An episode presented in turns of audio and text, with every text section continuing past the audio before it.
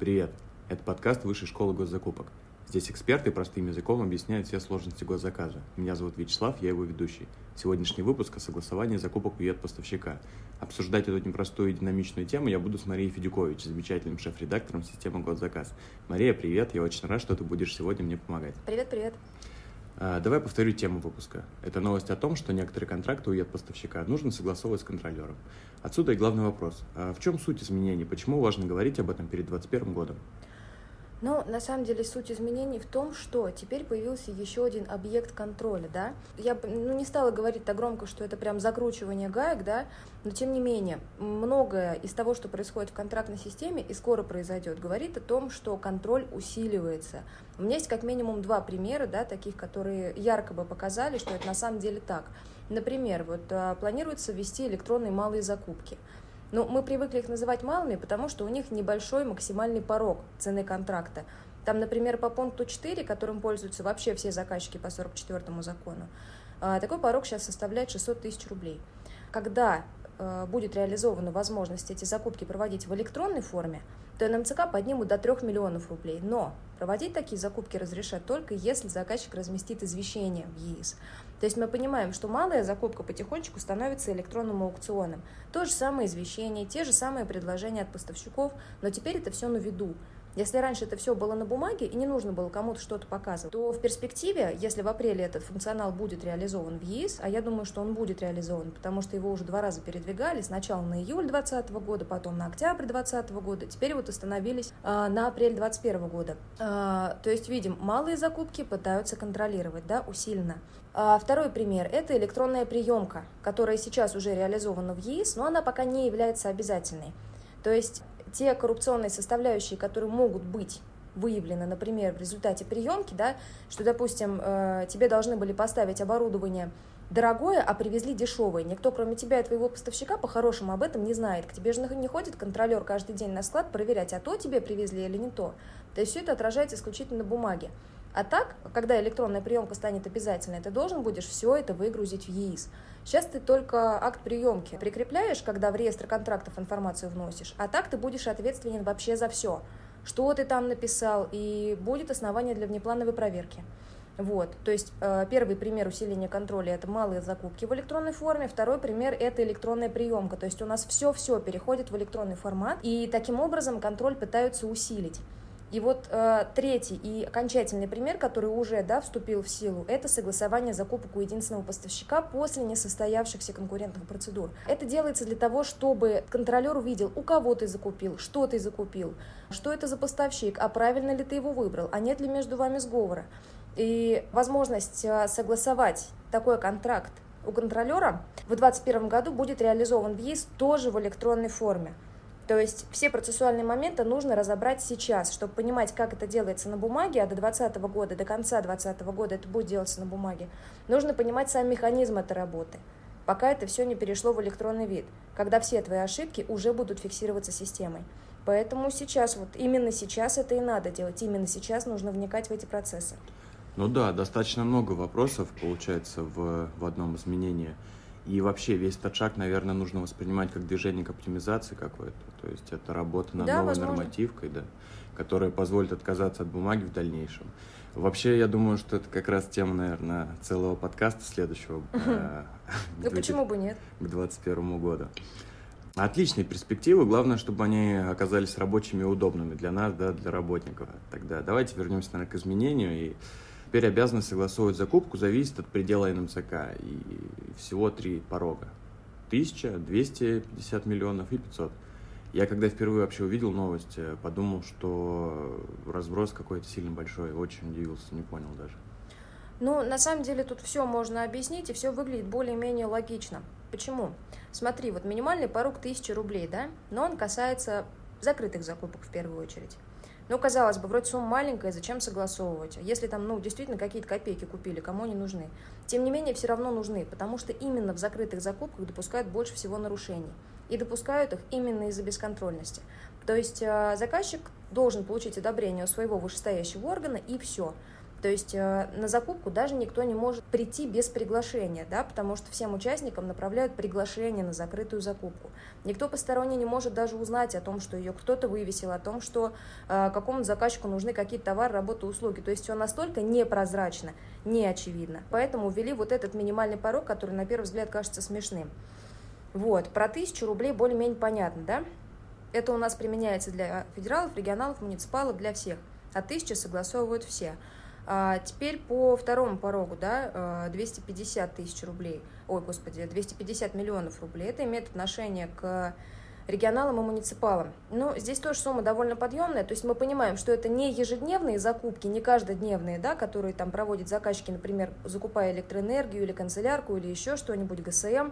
То есть это довольно крупная закупка, но не настолько крупная, чтобы муниципал или регионал страдал от ее согласования. То есть это подъемная работа, ее действительно может выполнить заказчик такого уровня.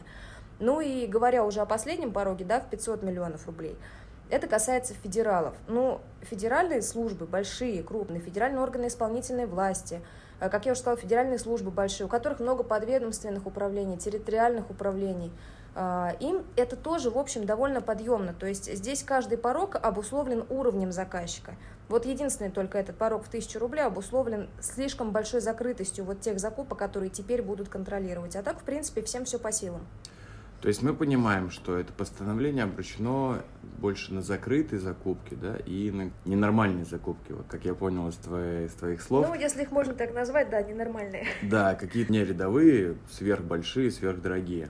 Э, тогда понятно, тогда понятны пороги, да, и в 250 миллионов, и в 500 миллионов, но почему первый порог вот начинается всего лишь 1000 рублей, да, и почему так мало?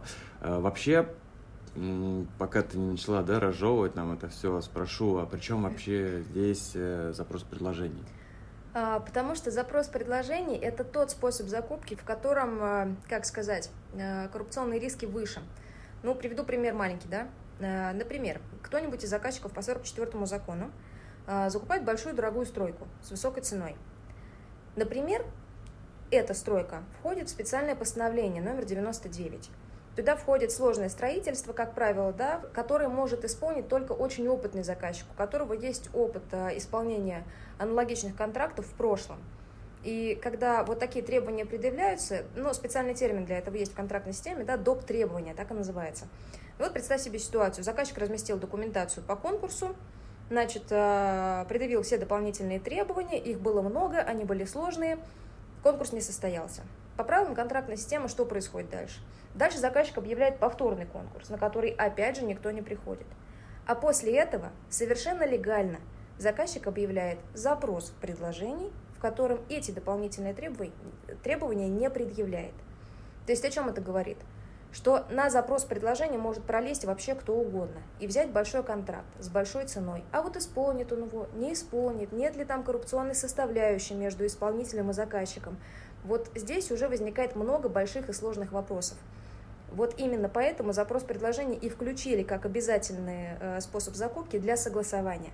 Вот только поэтому, чтобы избежать коррупционных рисков, избежать сговора между заказчиком и поставщиком. Вау, вот за такой живой пример спасибо. А, то есть, если резон ограничивать э, закрытые закупки еще можно понять, то про запрос предложений я без тебя даже бы не узнал, наверное. А, коррупция вокруг нас и вообще куда прятаться. Да? А, кстати, о хитрых участниках. А возможно ли вообще применить недобросовестному заказчику такой инструмент, как дробление при новых правилах? Ну, тут у кого на что смелости хватит, знаешь. На самом деле дробят часто, конечно. Другое дело, что вот в последнее время появилось гораздо больше опасностей, больше рисков. Объясню почему. Потому что в 2018 году, в июле месяце, кстати, июль традиционно у нас месяц изменений в контрактной системе, внедрили поправки в Уголовный кодекс. В чем их суть? Том, что придумали отдельные наказания для сотрудников заказчика. То есть там прям вот в самом УК так и написано контрактные управляющие, сотрудники контрактных служб. То есть если раньше могли привлечь очень косвенно по 291, да, которая взятка, взятка или подкуп, если это коммерческий заказчик, например, по 223, да, то теперь есть отдельные составы именно для контрактных управляющих и сотрудников контрактных служб.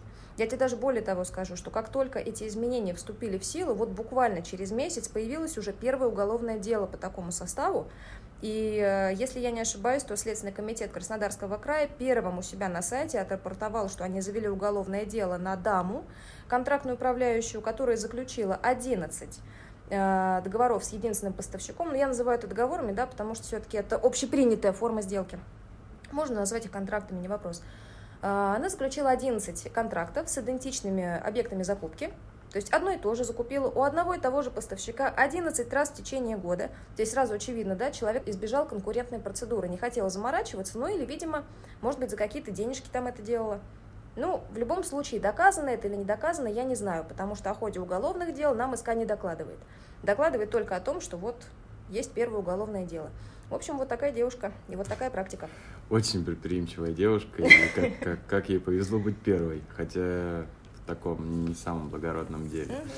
Вот. Мы, кстати, с Марией рекомендуем вам, вам и всем нашим слушателям соблюдать законы работать честно, потому что от нашей работы действительно много зависит, а особенно во время пандемии, правда ведь? Mm-hmm. Но мы отвлеклись. Мария, а как вообще преступников уличают в таких нарушениях? Э, есть, если, например, заказчик сумел избежать согласования незаконным путем, то как это обнаружить?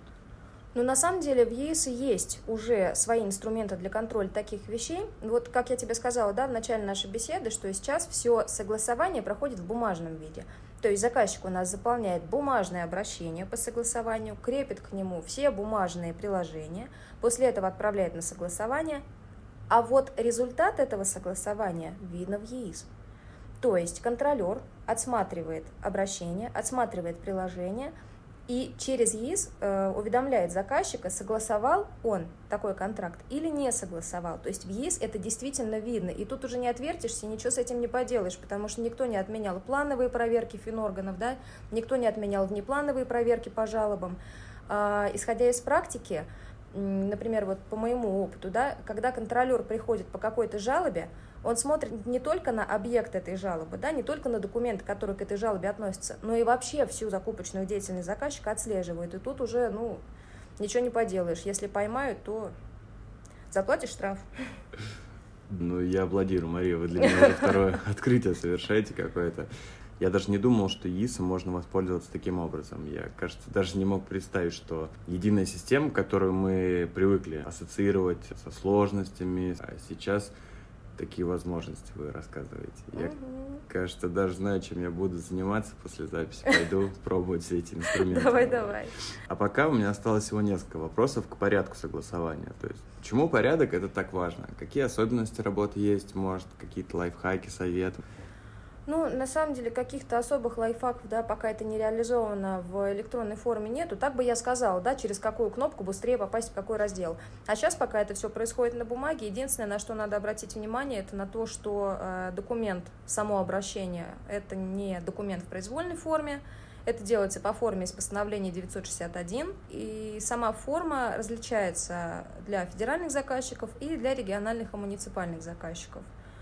Ну вот, наверное, и все. Внимательно заполнять форму и следить за сроками, потому что это процесс, э, в общем, не быстрый. То есть для того, чтобы э, все прошло строго в соответствии с регламентом, да, получается больше двух недель. Почему? Для того, чтобы направить э, обращение о согласовании, у заказчика есть пять дней рабочих. Для того, чтобы э, контрольный орган какое-то свое решение обозначил, да, согласовывает он, не согласовывает, у него есть 10 рабочих дней. Если все суммируем, получаем 15 рабочих дней. То есть уже больше двух недель. Но, естественно, надо это учитывать.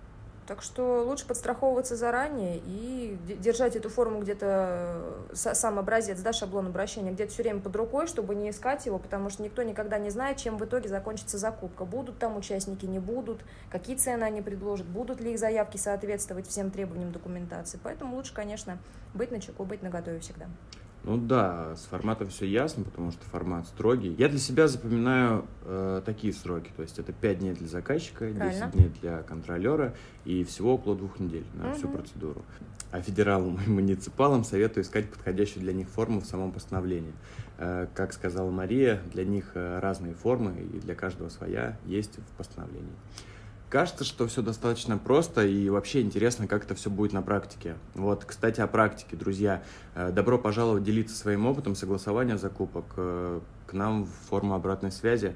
Ее мы оставим под подкастом. Нам очень хочется услышать о ваших историях и вообще поделиться ими потом, да, как-то их обсудить. Возможно, даже пригласить вас в наш подкаст. Поэтому, пожалуйста, не стесняйтесь, мы будем очень вас ждать. Э, давайте, наверное, к последнему рывку, Мария. Почему заказчику нужно бояться штрафа?